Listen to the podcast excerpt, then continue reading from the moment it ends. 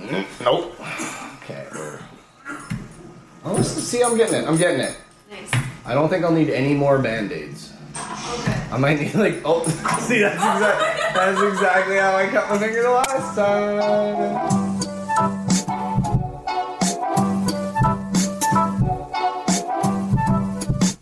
Hello, everybody, and welcome back to season two of the One New Thing podcast. I'm your host, Ryan Kukrutz, joined as always by my co host and BTS superfan, Derek Wallace. Hey, how are you? Oh, not too bad, Derek. This week we were tasked with whittling for the first episode of season two, but before we get into that, first week of 2021, how'd it go, Derek? How was your week? Uh, it's COVID, dude. I don't do anything. I'm uh, I'm in school right now for my last level of electrical, so it's it's the COVID U thing. I sit at a kitchen table for eight hours a day on mute and with my camera turned off, and I just I don't know. I eat breakfast there, and I I, I feel like Sisyphus pushing that boulder up the hill over and over and over again. Like nothing, nothing going on. How about you? You know what? It's uh, the exact same on my end, but I'm not even in school, man. I'm just dealing with the COVID issues myself. I start a new job in a few weeks here, but to pass the time right now, all I've been doing is a lot of social media stuff. Obviously, we're back at it, so we got this life going again. I got some comedy stuff going, uh, some skits and things, YouTube channel trying to grow that, but that's pretty much my days. That and a lot of frickin' just Netflix still. Should we start talking about Netflix? I thought we might make it even one episode without it, but yeah, here we go. it, it- you're a busy boy. It's it, whatever. You should relax however you want to relax. I'm not here to trash talk your chosen hobbies, especially in a world that doesn't allow you to do anything. So, get it. Get your Netflix right. Bro, I'm I've done been getting it. I've done been getting it. but yeah, the weeks are boring. This part has been repetitive because we started this podcast mid COVID. Eventually, guys, I promise we are interesting people. We will do something, and this part won't seem like a waste of time. yeah, it's it's true. This this podcast has entirely existed amid COVID. So here we go. Here we go. Well, Another year in the new normal. yeah. Fuck, man, you made me sad. Let's- let's- well, you know what? You don't don't don't be sad. We're here. We are. We're recording a podcast. We're doing a bit of day drinking. Uh, everything's great. Everything's good. let's brighten it up 100%. So, speaking of the new normal, I wonder if whittling is going to be a part of your new normal, Derek, that's what we were tasked with this week. A little bit of woodworking, working with our hands, right up your alley, about 10 blocks from my alley. So, when I announced the first task this year, what were your original thoughts? What did you kind of feel going into this? What did you think of, of deciding to do this task? Well, okay. My whole mo, you know me, I love subverting expectation. Whittling is something that like like I own tools as a start that's already putting me in the right direction. And so I thought it would be hilarious to take something that I should objectively be pretty good at and just do a super trash job of it. And so I started trying to whittle uh the world's tiniest spoon out of a Jenga block. And so bro, bro. okay, you don't know this because you don't watch my live streams, but we were on this very bedroom. We just did for Christmas. We were going through the top selling toys from 1984 to 1995, and Jenga was one of the top selling Christmas season toys. And immediately, that's where my head went to. Though I was like. It's just fucking blocks. Like I'm gonna grab a knife and whittle one. So the fact that you tried to Jenga whittle a spoon is hilarious. Yeah, here's the problem with Jenga whittling. Soft wood. It's split on me. It's split on me hard. It is not intended to be whittled. It's intended to be stacked. Here's something you don't know about me because y'all were in the States at the time, but did you know that I founded, well, co-founded and emceed a Jenga club while I was in university? I did not know that, but I am not surprised nor shocked by that revelation we just had. It was called the Brandon Jenga Society, or BJs for short, and uh, Premier Greg Selinger played in one of the games. Oh, did he? Did he win? No, Premier Greg Selinger is awful at Jenga. Ah, see? Publicity stunt gone wrong. I hope he got real mad and said something derogatory to a waitress. Well, he was like he was like in the university trying to like campaign to students, which I don't think is all right. And so he was like doing a question segment, and I got in there and put my hand up for the first question because we were playing Jenga like literally 10 feet away from his campaign. And I was just like, hey, do you want to come play a round of Jenga? And he couldn't say no. There were cameras there. Could you imagine? He was like, no, I don't play games with kids. Did you put like the local Jenga champion against him, or did you take on the task? Okay, so it was it was basically we all played in a circle, and whoever knocked it was eliminated until eventually we were left with one. And so technically, Greg Selinger didn't win or lose. He didn't knock the tower over, but he also left after one tower fell. So Oh, so he just not a finisher. no, he's not a Not finisher. a finisher. After deciding to try and cheat the system, make a spoon out of a Jenga block. Obviously, that didn't work. You had to do a little bit more preparation than that. How'd you prepare? Well, I hopped on the old Amazon co-sponsor of this podcast. Thanks, Jeff. Thanks, Uncle Jeff. I'm a, I'm, I'm more of a fan of the missus because she has less responsibility and half the money. So Facts. Uh, but zero of the whittling knives. So I talked to Uncle Jeff, and Uncle Jeff mailed me a set of whittling knives. I didn't want to go buy wood because it was a chore, and I had leftover wood from a previous project I'd been doing here. So I started trying to whittle that. And I very quickly learned that trying to whittle an exceptionally hard wood is a fucking disaster. I just like I'll put a picture on Instagram. I cut myself pretty severely. If you look at my hands, Ryan, they're all super glued back together. um, I, I bled all over the place. I was doing more damage to myself than the wood. In fact, I still have it. I abandoned it uh, after my like second severe cut and moved away from the hardwood. And I decided it would be a good idea for me to reach out to somebody who actually knew what the fuck they were doing. No, yeah, that's always a good idea. It sounds like something you should have been good at with a disaster uh, right away. So, who'd you reach out to? Well, I got on the phone with Meg Boudreau from at Whittling Stuff on Instagram and uh, asked her a few questions. So first and foremost, Meg, I gotta ask, uh, how did you first get into whittling? Actually, my grandparents whittled. They were wood carvers. I have a slight Scandinavian background with my grandmother. Her last name was Lundquist. And they were big figure carvers. They used to carve caricatures and animals, and they were big into the whole Santa carving. I'm sure you've seen that on Instagram. Oh, for sure, my Um, mother collects the yeah. things. Yeah. So when I was little, I kind of got influenced by them, but I never thought much of it until I got into my adult years. And I was like, hey, you know what? I'm going to give that a shot and just kind of fell in love with it. It's such an accessible and fun hobby to get into. Right. I mean, there does seem to be such a heritage element for so many wood woodcarvers I've looked at on the internet so far. Um, it's definitely one of those old cultural art forms that you don't see so much of anymore. Do you find that it helps kind of connect you to your Scandinavian heritage? I think so, yes, especially now that I've gotten more into the spoon carving side of things and the whole Sloyd culture and the Greenwood culture. That has been a big thing with the Scandinavian and the Swedish heritage too. So I guess in kind of the vein of me, me myself being a beginner, do you have any tips that I should know before I get at my first uh, spoon? Yeah, yeah, definitely. Um, so thing like you want sharp knives, you, and you don't need anything crazy. Honestly, it can be as simple as one knife and a piece of wood. You can get the piece of wood if you live near a woodland or there's some trees that are dropping some branches. You could do that, or you can purchase wood as well. But the biggest thing is just make sure the knife is sharp. I, th- I feel like people have probably heard this before, but a dull knife is a dangerous knife, and it's just no fun. So just make sure that you get something nice and sharp to start with, and you'll you'll have a blast. Really.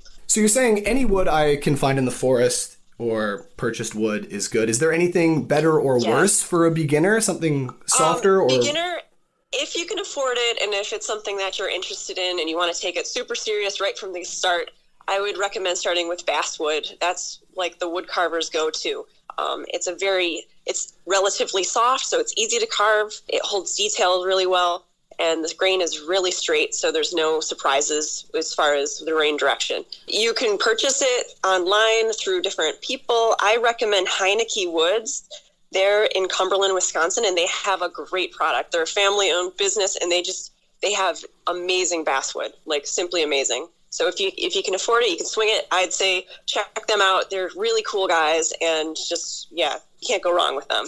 And um, I mean, pine. If you if you don't live near like a forest or a woodland, and you're more of a city dweller, and you have access to a Lowe's or a Home Depot or a hardware store that sells lumber, I know it's not ideal, but pine isn't bad like just like a nice untreated bit of pine would be perfectly acceptable for a beginner just to get started. Something anything that's not super hard. You don't want oak. You don't want anything that's too dense. It's going to really kind of kind of suck. So Well, uh, personally, my um, whittling knives or carving knives came in, and I had a piece of maple kicking around from a previous project, and I decided to start trying with that. And goodness, that was I mean, bordering on dangerous for me because I didn't know Oh what I was doing. So yeah. I, Certain types of maple could be super unforgiving. Yeah, definitely. If anything, sugar maple would be the easiest, and that's getting into a whole nother wormhole as far as wood types, and, and so we don't have to get into that now. But yeah, as you go along, you'll you'll probably want to branch out and try different things um, as far as wood.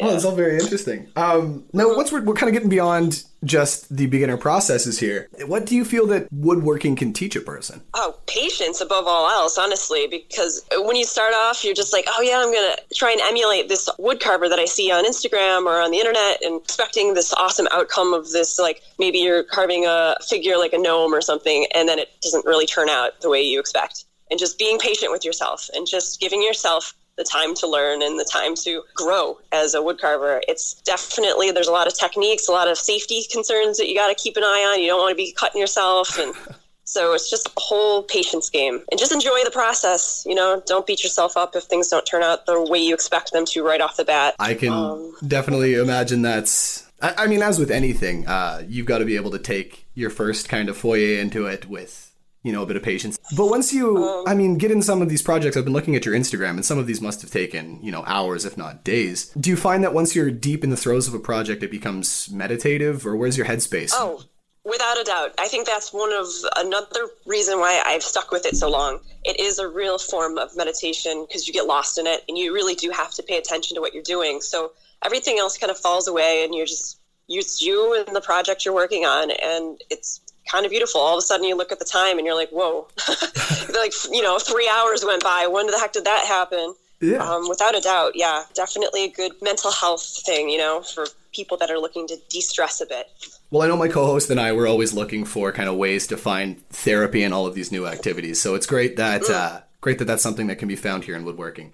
And just um, one last question before I let you get on with your day, there, Meg. Um, you touched on it briefly, safety concerns, but I'm about to hang up this phone and then get started at that. What are what are some safety practices I should have drilled into me? Yeah, sure. Just be mindful of where the knife's headed. Pay attention to the hand holding the wood. That one's the most vulnerable. Make sure your fingers are out of the way of the path of the knife and be smart about it. Just be cognizant of where that, that sharp blade's headed. And sometimes you blink and you don't even realize it, and all of a sudden you, you cut yourself. However, that being said, as long as your knife is nice and sharp, it probably won't hurt that bad. It probably won't be that big of a deal. Keep some band aids on hand. You could purchase a cut resistant glove. They do sell those. Right. Uh, they'll kind of help protect you a bit. They're not going to help with stabbing like wounds, but a slice cut, it won't cut through the glove. And so Yeah. you, you you keep saying um, a sharp knife is safer than a dull knife. Uh, I think I've heard that said of cooking knives as well. But do you mind explaining that a little bit? I'm big into maintaining my knives, and honestly, one of the key tools that maybe you might want to pick up, or you can make it yourself, is a leather strop. It's as simple as like a piece of leather. You can use an old belt even and cut a piece, like maybe a six inch length of a belt, and glue it to a wooden board, nice flat board, and you use a what's called honing compound, and you, it's usually in a crayon, or you can get a paste. You rub it on there, and it's the micro abrasion. It hones the blade and keeps the blade nice and sharp. And I do this before and after each carving session just to maintain the edge of my blades. It's easier. I know it sounds tedious, but it's easier than having to really resharpen the edge with like stones. It's hard to get people excited about sharpening and maintenance of the tools, but Yeah. it's going to save you a headache in the long run. And it's a skill in itself. It's a whole nother thing to learn and a whole nother process. And it can be meditative in itself as well. Right, right. And again, preventative maintenance beats hard maintenance down the road. Oh, for sure. Without a doubt. Excellent. Well, thank you so much for taking my call today, Meg. I really appreciate it. Of course. Yeah, thanks for having me, Derek. I appreciate you reaching out to me. Hey, no trouble at all. All right. Thank you so much and take All care. Great. Thanks, guys. Bye bye. All right. Bye bye. All right. That was a great interview to start off with. She really knew her stuff. That Scandinavian heritage did her justice in explaining things. So after talking to Meg, after getting some tips and tricks, uh, how'd you go about completing this project, Derek? Well, after, I mean, she's from Wisconsin. I'm from Manitoba. I gotta say, hands down, the most pleasant interview I've ever had in my life. I edited that goodbye down. We both said bye bye and thank you like 15 times a piece. very, very kind and knowledgeable person. Um, the amount of just like tangential speech giving she can do on every specific type of wood. I told her I used maple. She suggested like three kinds of maple. I, like it just, she knows her stuff. And the big takeaway from me, besides like safety, which I really should have had before I started it all, Yep. given the cuts, was that blocks of spruce or cedar would be perfectly useful. I thought that as like a soft construction wood, it might be a bad idea, but she said it would have been fine. And fortunately for me, my roommate or landlord or boss or whatever you want to call him is uh, renovating his basement. So there's a bunch of torn out old original house window sills, and I took one of those and I I got to whittling. Got to Whittlewood. I just want to note before we continue that as soon as you mentioned Manitoba and Wisconsin and how friendly it was, you have gone harder into your Manitoba accent. I just want everyone to pick up. I just want everyone to pick up on that for the drink. No, here I'll I'll, I'll just stick it, stuff it back down deep inside. I don't want to alienate our American listeners. I am Derek from the One New Thing podcast. But yeah, as soon as I say Manitoba, Yeah, this is a this is a global podcast, Eric. This is not just a Great Plains podcast. So stick it back down in there. shout out to that one dude in Korea consistently downloading our stuff. We had 17 different countries download our podcast last year. I think it's hilarious if maybe, like just maybe, people worldwide are using us to learn English as a second language. Could you imagine? That would be the best. So, equipped with what I learned from Meg Boudreau, I decided to approach a much softer wood much more safely. And immediately things were going better. I did I built a spoon. I don't know what you made, but I built a spoon. So I just kind of drew a spoon from memory onto the wood. Bro, I don't. It's so funny because because I tried to start this off like kind of lame, but not as lame as, as laying out clothes. And like one of the first things we said is, so I drew a spoon from memory.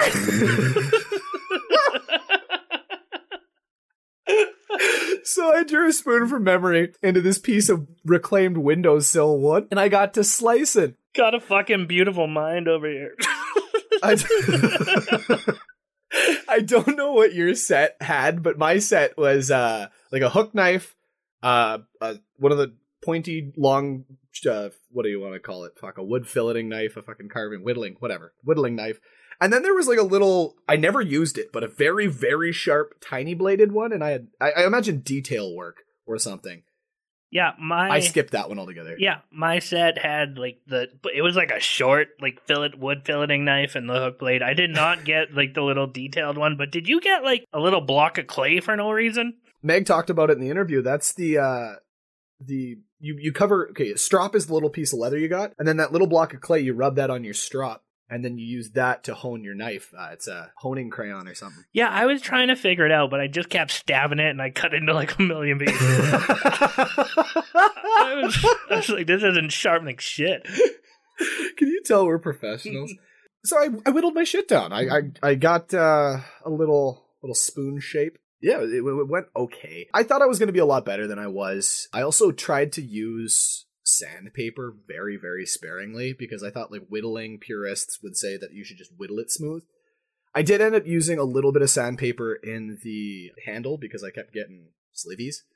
But then, yeah, once I had whittled out a spoon, I treated the whole thing with olive oil. I don't know if that's what you're supposed to do. I imagine there's probably a better oil. But I thought if I'm going to use it for cooking and I need to treat it with oil, I should use a cooking oil. Treated the thing with olive oil. And yeah, this was the result. Oh wow. That's a hell of a looking spoon. I will say that you clearly learned some things from last season because the picture itself is definitely shades of Alex from the social media interview. you noticed that, did you? Can you tell that I drew that spoon from memory? You know what? Honestly, I can because it looks a lot like a fork. No, I'm just. uh, no, it's a- it's a great looking spoon, and this picture, guys, you can see it on our Instagram right now. Is professionally taken on a nice pile of shavings and and chipped wood. Those used to hold that spoon. There was a time before I held that spoon that those shavings held that spoon. It's kind of like a father presenting its bride to me, the groom, the spoon groom. You could sell art the way you talk sometimes. I swear to God. Derek the but spoon you, uh, you should. Uh, what, For whom I will spoons the spoon groom? it's a hell of a nice looking spoon. It's got a nice olive oil finish uh, on it. There's not too much I could comment. It's a nice looking spoon, Derek. Good job on the spoon. Thanks. I uh I spoon good. Good spoon. You're a hell of a spoon, my friend. One thing I will comment on is how big of a block did you carve this out of? Because you have some chunks in that bad boy. Like all my stuff is like little wood shavings, and you got like it looks like you took an axe to a block before you started spooning this bad boy. Okay, so again, I built mine out of wood reclaimed from the basement renovation. It was a 1960s home. They used cedar around the windows because of its moisture repulsion properties. It's a great looking spoon. So, how do you feel about it, though? How do you feel it turned out? Uh, are you happy with your final result? How did you feel doing this activity? Obviously, you know, we won't get into the full whittling experience till a little later. Hey, guys who haven't listened before, we do that at the end. But how do you feel about the end result? Well, man, I gotta say, it turned out okay. I'm not quite a patient enough man for whittling. And there's a few, like, there's a chip in the in the spoon itself, like in the spoon end, from where I just kind of missed on a glancing blow stuff like that. Like if if I were to do it again and take it very seriously and only do it during moments where I wanted to devote my undivided attention to it, I think I could make a better product. Especially with things like shaving out that handle, which was just chunk after chunk after chunk after chunk. I got quick and not so careful, and I, I did damage it in places and whatever else. I think it's something I could improve upon, but overall, as like a a maiden voyage into whittling is concerned, it is got both a handle and a holder. So she is a spoon. she's a, she's a beautiful spoon. Something we didn't really go over uh, too much last year, but I kind of want to go over right now is what do you think the retail value on a hand carved wooden spoon? Uh, what would you sell this product for? Okay, for first and foremost, I got to take that answer. In order to answer this question, I got to I got to have you come with me on a mental journey, Ryan. My first answer on Etsy, that spoon, Canadian made out of Heritage House lumber, six bucks, easy. It's more likely to be sold, however, at the uh, Westman Swap and Shop, and for that, I think I could probably get a small jar of blueberry jam. Ooh, just a straight swap. Yeah, I swap and shop. appreciate that. That's what it's about. I appreciate that. That's nice. Well, how about this since it's episode one? I don't know how emotionally attached you are to this spoon, but I think we should put this bad boy on eBay and see what happens. I'm not making an eBay account for that. I have an eBay account. I will do it. We talked about Etsy, we talked about Swap and Shop, eBay. I think if we put it at buy it now for 75 cents, we might get as high as like 25 cents. This I don't think we should You're going to end up u- losing money on shipping again. Bro, honestly, it one it'd be worth it. Two, I think posting a link and having a mini like nine dollar bidding war for the first episode of season two would be pretty funny. There's no chance a mini nine dollar bidding war gets started on this. All right, guys, you heard it. Derek does not think his spoon can sell for nine dollars. I'm hoping one of you guys jump in at ten, and then I only lose like three bucks on shipping because it'll probably go the states ago. I would much rather leave it at a yard sale so that at the end of the yard sale they're like, "What the fuck? How did I end up with this awful spoon?" That's a great idea too, but I'm putting this bitch on eBay. Stay tuned for the link, guys. Well, you did a fantastic job with the spoon. I still wish I saw the Jenga block spoon in completion, but we learned a thing, guys. Hey, if you take anything from this podcast, don't try and whittle Jenga blocks. Or just do it more carefully than I did it. Yeah, or give more of a shit. Yeah. but yeah, that was my week, Ryan. Uh, how about yours? What whittling? How did that go for you? Yeah, definitely. Well, this was obviously my suggestion. Like I said in our episode zero, our intro episode in the season, I wanted to start it off kind of easy because we do escalate these things really quickly uh, at times and did not feel like, you know, painting the Titanic or anything by episode three. Ryan, painting the Titanic is your Episode three. episode three. We're going to paint the Titanic, right? Well, we'll see. Is any of the Titanic still at the bottom of the ocean, or have they excavated that yet? I actually, why don't I know that? Did they leave it down there? What happened with the Titanic? Oh, it's still down there, man. They're not taking the Titanic out. You think for like cultural, historical purposes, they excavate? Is it called excavation from the bottom of the ocean, yeah, I don't know. or is it just elevation at that point? Desubmersion, resubmersion, It's aquatic excavation. And it's and it's episode three. And if you want to talk about it, you're gonna have to wait until episode three, Derek. No, I'm saying I don't want to get there that quickly. So I started off easy. So I went with whittling because I thought it would still be a challenge uh, for me because I am not a handy dude. I've been trying to do more and more handy things, but going into it, I thought it was a nice, easy task and I could afford the things that were on eBay. so that was my thought process on it. Now, as far as preparation goes, Derek, Mhm. last year I felt like I expelled a lot of energy trying to teach you about the history and the facts and the stats. My therapist says I'm not supposed to let that hurt me anymore, and I'm supposed to be able to breathe through this. This is part of the process. Your value is not trivia. Your value is not trivia. And my doctor said for my heart health, I needed to calm down a little bit. so I talked to a therapist and she said, Why do you get so angry, Ryan? And I said, Derek is just so stupid. and she said, Well, why is that your problem? And I said, I don't know. I don't know why I make that my problem. She says, "Well, do you know these facts and stats? You know, do you, how do you feel about them?" I'm like, "Well, I have all this information in my head, and it's just trying to explain it to you know such a slow friend of mine gets infuriating." Fuck you, right? And she, she said, "Well, maybe you should just take a deep breath, put on a soothing song, and don't let his burden be your burden." So you know what I'm gonna do this year, Derek?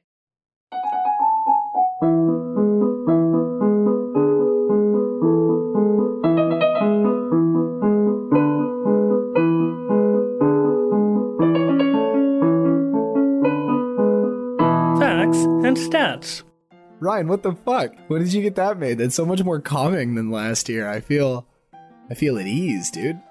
So what do you what do you got worked up for me, buddy? Well, Derek, much like last season, we will be going over just some facts and stats of each week's topic, and we will go through them with yourself. Now, I don't have very high expectations for you, so do not feel pressure to get these right.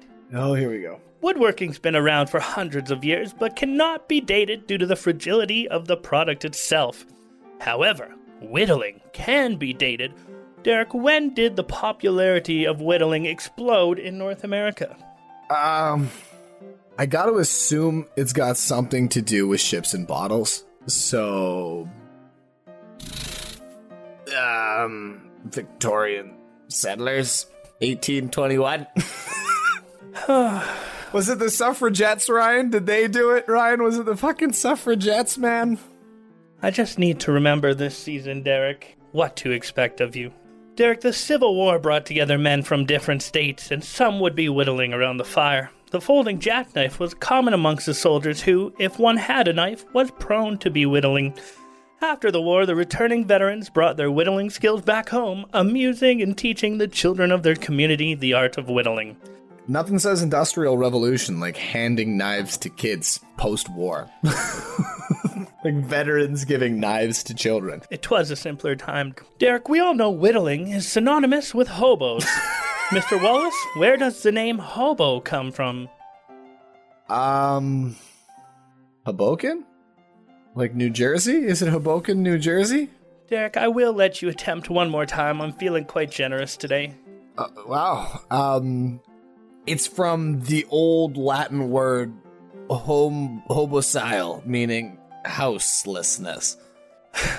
Derek, farm workers were first called hoboys because they carried their hoe with them to do agricultural cultivation. The term was shortened to hobo and its meaning expanded, becoming one who traveled to find work and work where they found it. Many hobos whittled and would trade their whittlings for food and other necessities, some of which became known as tramp art.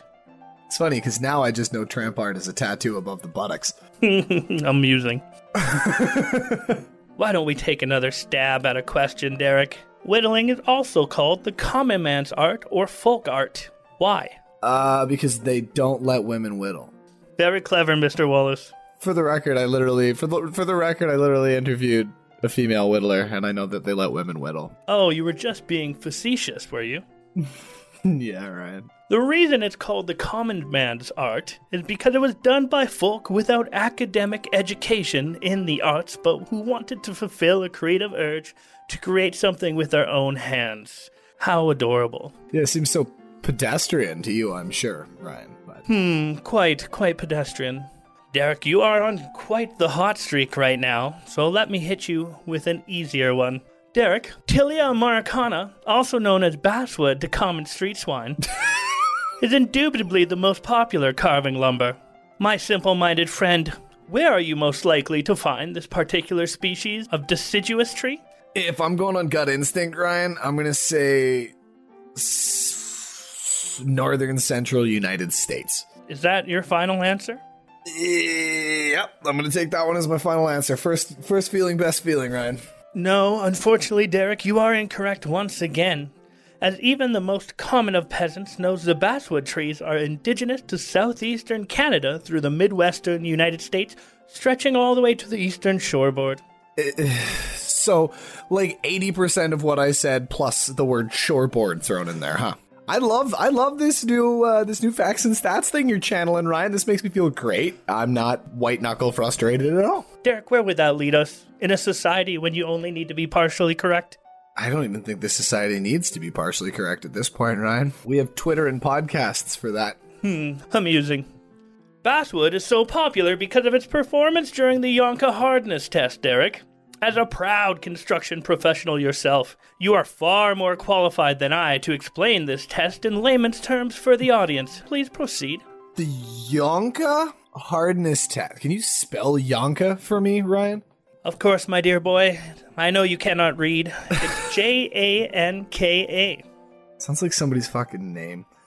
I'm going to assume it's something primitive, like they take a known hardwood and they push it against a different unknown hardwood and use that to delineate, suss out which wood is harder and place it on a graduated scale that way.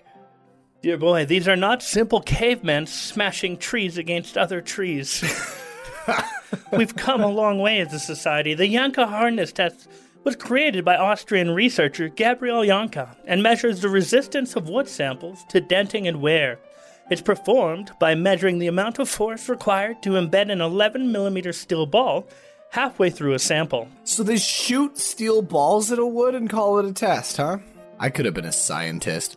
Oh, I do beg to differ, but I suppose it's quite alright for common folks to have dreams as well. Derek, basswood has a comparatively lower resistance threshold, thus making it perfect for whittling and carving. How many pounds of force are required to dent basswood, Derek? To dent. Um I want to say point two no, no, no, that's that's going you're going too small. You're going too small. It is not ounces of force. I'm gonna go 1.2 pounds of pressure. Oh, my dear boy. 410 pounds of force. what? I see that we're off to the same old, same old tricks as we were going with last year, Derek. Uh, I guess like this, the tools and there's a fulcrum involved and it's a whole. Okay, okay, all right. Fuck off. And thus, this concludes our very first episode of this season's Facts and Stats. Oh well, I mean my ears don't hurt as badly, but my heart hurts more. But after I researched and, and I got myself educated, you should try it sometime. so yeah, so I, I went about whittling. I did the same thing you did, man. I uh, called Jeff Bezos' ex-wife. Uncle Jeff. Well, I called the Mrs., the former Mrs. Oh, Auntie Jeff. Yeah, well, and I got her, I got her to buy for me. So she sent me a, a little carving kit similar to yours, but I didn't get the detailing knife. I'm pretty upset that she skimped on that. Hey, guess what? I didn't have a renovation going on right near me. I had to order the wood as well, so I ordered a basswood whittling kit. Did you get your basswood from Heinecke Lumber in Wisconsin? No, I did not get it from Heinecke Lumber. Are they on Amazon? I don't know. Man, I think I should have checked this out beforehand. Because I just ordered stuff that would work. And so there was four one by one by four blocks and then one two by two by four block. So I got all my woods, my assorted lengths of wood, I guess you'd call it in. I got Yeah, yeah, your your blocks. I got my assorted pack of blocks of wood in the mail, and I watched one tutorial, and I was like, "This guy's way too advanced. I'm just gonna start carving some shit." and so I was like, "Well, I'll do a trial run with one of the one by ones first, and I just started carving for no reason. I had no rhyme or reasons. Right, went in blind. I love it. Went in blind, and I started going. I was gonna originally do a spoon as well. I quickly realized that I could not carve a spoon that was so short with the tools at my disposal. So then I changed it up and I was like, well, let's do something from last year's episode. I'll make a little baseball bat just for fun. You know, a little trial, Oh yeah, little trial baseball bat. that's more of a wood turning thing than a whittling thing, right? Yeah, but I whittled a little baseball bat and I was like, ah, this will take a long time and it's going to get so small that I'll crack this. And then the more I whittled it, the more it looked like a pipe for tobacco or things like tobacco. oh no. And I realized I could make use of this. So on my practice run, Derek, I'll just show you right now. I made myself a little tobacco or tobacco related products pipe. It's almost like a fat one hitter. You know what, Ryan? That looks great. It's been a long time since I kind of committed myself to pot smoking. tobacco smoking, Derek. This is a drug free podcast. when I used to did, like I can see you put a shotgun on there. That's neat. Yeah, that's for inhaling the tobacco quicker. For when you just absolutely need to clear your bat of tobacco into your lungs right this uh, goddamn second. Yeah, exactly. So I put a little shotgun in my tobacco pipe and uh, I put a little screen in here and I decided this is a present from my brother. So, Because he smokes tobacco? because he's a big advocate of nicotine, yes. um, so yeah, that was my practice, and I was like, all right, now let's make something for me. Let's make something for Papa Kook. All right, You did two projects. I did two. Well, that one I just started. This one took thirty minutes. I was just fucking around. Had no idea what was going on because I had a project in mind, and I'll uh, I'll show you it now. Now I will say in making this, uh, one, these knives get dull way too fast. That was upsetting. Well, you didn't even know what your honing block was for. So, to be fair, you probably could work with that a bit. Well, no, I cut it into too many pieces. It's no longer. Do I need to give you Meg's number? Maybe she could straighten you out here, bud. Yeah, I'm gonna use a knife sharpening kit if I ever do do this again, but find out later about that. But I wanted to make a cool little project that I wanted to display in my condo. I don't have a lot of art around here, Derek. I was like, what do I love? What does Derek love? Well, it'd be neat to show him. I did not cut myself nearly as much as I thought I would. I cut myself twice and required zero super glue, so that's a win. Yeah, that's a win for me. And I went ahead and I guess I'll just reveal what I did right now. And I ended up making these little these little guys, Derek. Oh, no way. Uh that's the uh that's the RTJ fist and gun. That's the RTJ Fist and Gun. For those of you not familiar, get familiar. Run the Jewels is maybe the best active hip hop duo on the planet. Quite possibly, I'd say Run the Jewels or Bad Meets Evil would be like most bomb active duo on the planet. Check it out. So yeah, I made two two little hands and painted them up gold, and they will be displayed. Yeah, it's a, it's basically it's a fist and a gun symbol with hands, guys You'll see it. Check the Instagram. check it on the Instagram. You'll understand what I made. But yeah, so that's what I did. RTJ. I love it. That's nice. Yeah, that's what I made. As far as the activity itself, did I enjoy it? You know, I didn't hate this one, but that that was my project, Derek, which leads us into my favorite time of the episode. Next to pompously telling you about wood carving in the 1800s. Yeah, get fucked right. Um, my favorite time of the episode. It, it's where we evaluate what we did and how this impacted us. Uh, what's it called again, Derek? Big three. So, Derek, the Big Three, Season 2, Episode 1, we back, all right? we the best. we the best. Speaking of we the best, did you put forth your best effort? What was your honest effort this time? Honest effort on this. Okay, dude. I started three separate times. I cut my entire hand off. I look like Luke fucking Skywalker now. I'm gonna say honest effort on this guy. Okay. Another New Year's resolution. I know it's been a while since we dropped the episode zero introduction, but another New Year's resolution. I'm going to take these ratings more seriously this year, and I'm going to give myself an honest to Garsh 3.6 on effort. 3.6. I appreciate that. All right, that's a good effort. Honestly, from you starting that many times and the finished product, I think that's more than a fair evaluation uh, for you. But speaking of evaluations, aside from having another utensil to eat corn pops with, what is your impact from this? The new thing impact. How many points are you going to give to a permanent scar? Well, it depends. Is- If you're going to rate your impact on physical scarring, then five. But uh, that's normally not how we go about the new thing impact. I have a fair number of scars already. I don't know if this guy is going to count for five. I'm gonna give myself 1.5 for scarring, and then two points flat for the projected nine dollars I'm gonna get for the spoon on eBay, and we'll give me a 3.5. 3.5 on the impact. I appreciate that. And the big question everyone at home is obviously fucking dying to know. Derek Wallace, Yeah, Ryan. will you whittle again? Uh, probably a little bit. Whittle bit? I mean, okay, if we're being like if we're speaking practically here, I own whittling knives and near constantly exposed to like scrap lumber. So it would just be irresponsible of me to say anything other than yes. Like I'm going to be drunk around these things at some point, or maybe I'll take them camping Ooh. and you know carve out little marshmallow sticks or like a little ladle. Do you know how like cute my girlfriend's gonna think that is if we go camping and I make her a little spatula for the campfire eggs? Like, come on, yeah, I'll whittle again, of course, of course, he says. if only just a whittle bit. Awesome, man. Well, that's good to hear that he will. Everyone, the answer you all were waiting for. Yes, he will whittle a whittle bit again. I mean, yeah, that's me, Ryan. You ready? You ready for this thing? This is your first big three of season two. Are you hyped? Are you pumped up? Uh, fucking fired up, dude. All right. First and foremost, honest effort, Ryan. Yeah, honestly, I too am agreeing with you on the resolution. We did not think like big picture scope. the number of like 4.5 and 5 ranked things that were inconsequential in the grand scheme. Exactly. And I'll be honest, I started this one low because you made me do so many zany things last year that I knew my honest effort was going to be lower. I put in about a two and a half out of five on.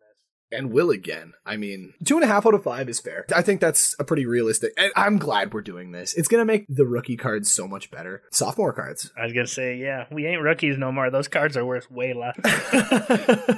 but yeah, like 2.5 is good. Considering, like, again, just think about the shit we got up to last year.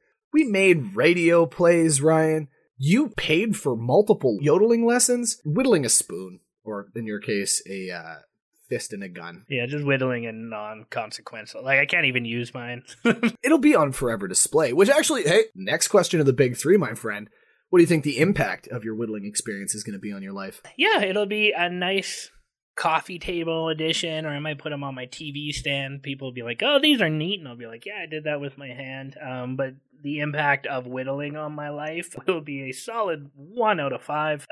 I, I just do not foresee my newfound addition of two weird knives as having a huge impact on my day-to-day operations as a human being. The impact is pretty low on this one for me. You can carve out like artisanal carrots.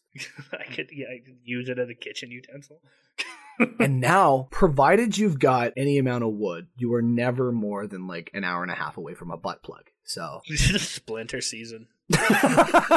And lastly, do you think you'll do it again? You know what? I was leaning towards no, but then when you talked about camping, and I have them, and just being drunk, especially during COVID times when, like, oftentimes you're on Zoom, but, like, kind of drunk alone, and I'm kind of a night owl, so people go to bed. Yes, I will whittle at least one more thing in my life. Yes, I will do this again, but I want to stress, stress.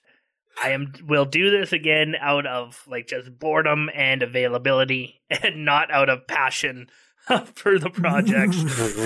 I just want to stress that. But yes, I will whittle again. All right. Excellent. And Ryan, you know what that means? What does that mean, Derek?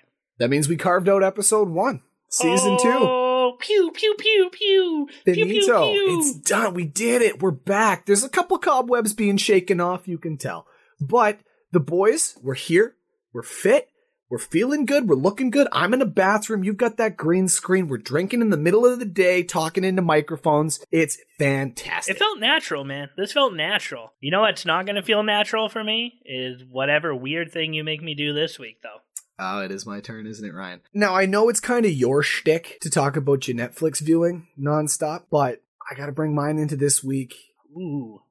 Netflix dropped a new original series called Queen's Gambit. I watched it, you watched it, everybody on Earth watched it. It's good. And now I'm thinking about chess. And so, Ryan, for episode two, I want us to practice up for a week, and then we're gonna go head to head. In the first one new thing direct competition, we're gonna play chess. Oh, no. No engines, no Googling, no phone a friend, purely you, me, chess vacuum. All right. I appreciate this one. We have not done a head to head face up challenge. I appreciate that you established cheating ground rules because you are very good at making your way ar- around things. I am not a guy who has played. Uh, obviously, everyone's tried chess in their life, but I can't tell you the last time I played a game and like at with stakes on the line. My experience with chess is pretty limited as well. I play it like my dad and I have a standing annual Christmas shirtless game of chess, and that's about it. But otherwise, yeah, not a not a ton of chess experience myself either. Okay, here's a wager then. This is your thing, but I'm going to make you a wager offer right now. Okay? The loser of this game pays the shipping costs that we're going to lose on this spoon. Ooh, I have to. I'll accept. I accept. All right, All right. fair enough. That's fair, Fair enough. enough. All right, we're going with chess, guys. Chess off the hop. Do you want to go one out of one or two out of 3 Let's do two out of three because there's a lot at stake here. There's nines of dollars on the line. If we're doing two out of three, we will do one white and one black start each, and then the last one will be red. Sounds good. All right. All right. I'm excited. I'm pumped. It's one of those games that I've always wanted to be good at or learn, but never had the patience for. So I'm very excited about this one because we haven't done a head to head challenge in years. Not since you dumped all that snow on me at Scott McDougal's house, and I still think about We're it. going to title that episode Derek's Revenge. I can't wait to see it. Big things in the pipeline, and not the least of which, Ryan, let me tell you, big surprise here. As I said last season, we're doing seasonal one new thing t-shirts, and the season two T, she's signed, she's sealed, she's delivered, and she's up on the store that you can find in our Instagram oh, bio. Oh, dude, that's sweet. For already? I think it's pretty cool this year. I, it's a little trendier than, I mean, last season. It's definitely whatever. It's definitely wavy, anyways. but I mean, remember to check us out on Instagram at One New Thing Podcast. And a special thanks to this week's guest, Meg Boudreau, who you can find on Instagram as well at Whittling Stuff. She recommends that if you're looking to take up whittling, you check out Basswood Mavericks, Heinecke Woods, located in Wisconsin. Family owned business, great product, worth looking into. The facts and stats music this week was provided by Rebekah Juleen. And remember, as always, if you like this episode, you can find more episodes like it wherever you found this episode. That means Apple Podcast, Stitcher, Spotify, Google Podcasts, or anywhere else podcasts are streamed. Thank you so much for following us into season two. And Ryan, Yeah, Derek? proud of you. Proud of you too, buddy.